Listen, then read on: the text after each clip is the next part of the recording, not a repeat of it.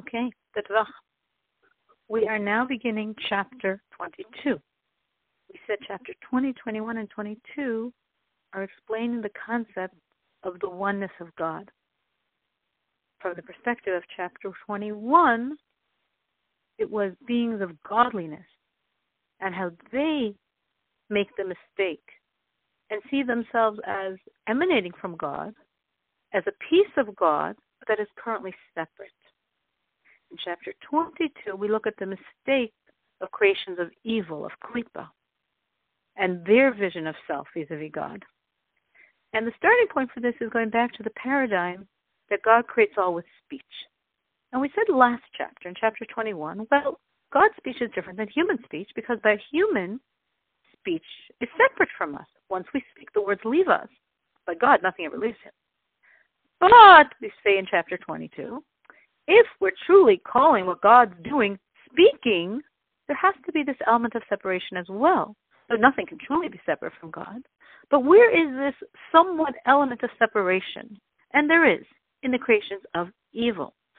Because creations of evil view themselves as so completely separate from God that this is, so to speak, an embodiment of the separation of speech.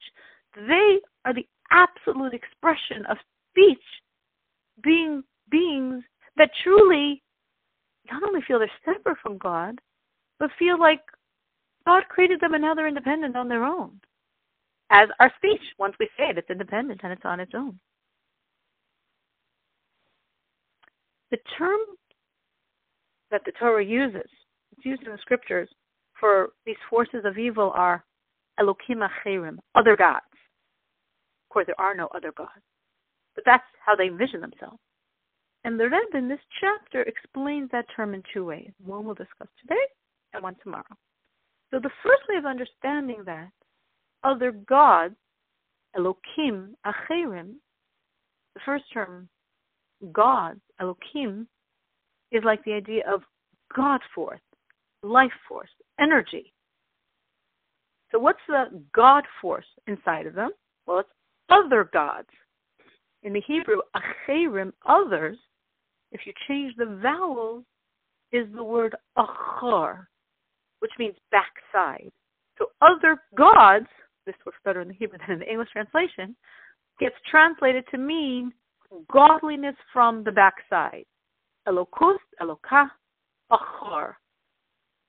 This means the backside. The backside implying the external dimension. As if if I like you and have a relationship with you, I want to give you in a eye to eye, face to face manner. Because that's an inner connection.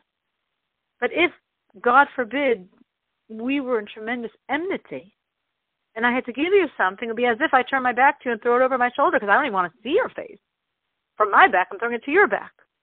So this, so to speak, is God's relationship to these forces that are seemingly, like speech, completely separate from the speaker. In other words, the embodiment of uh, energy of evil is a force that is proactively going against its very source energy.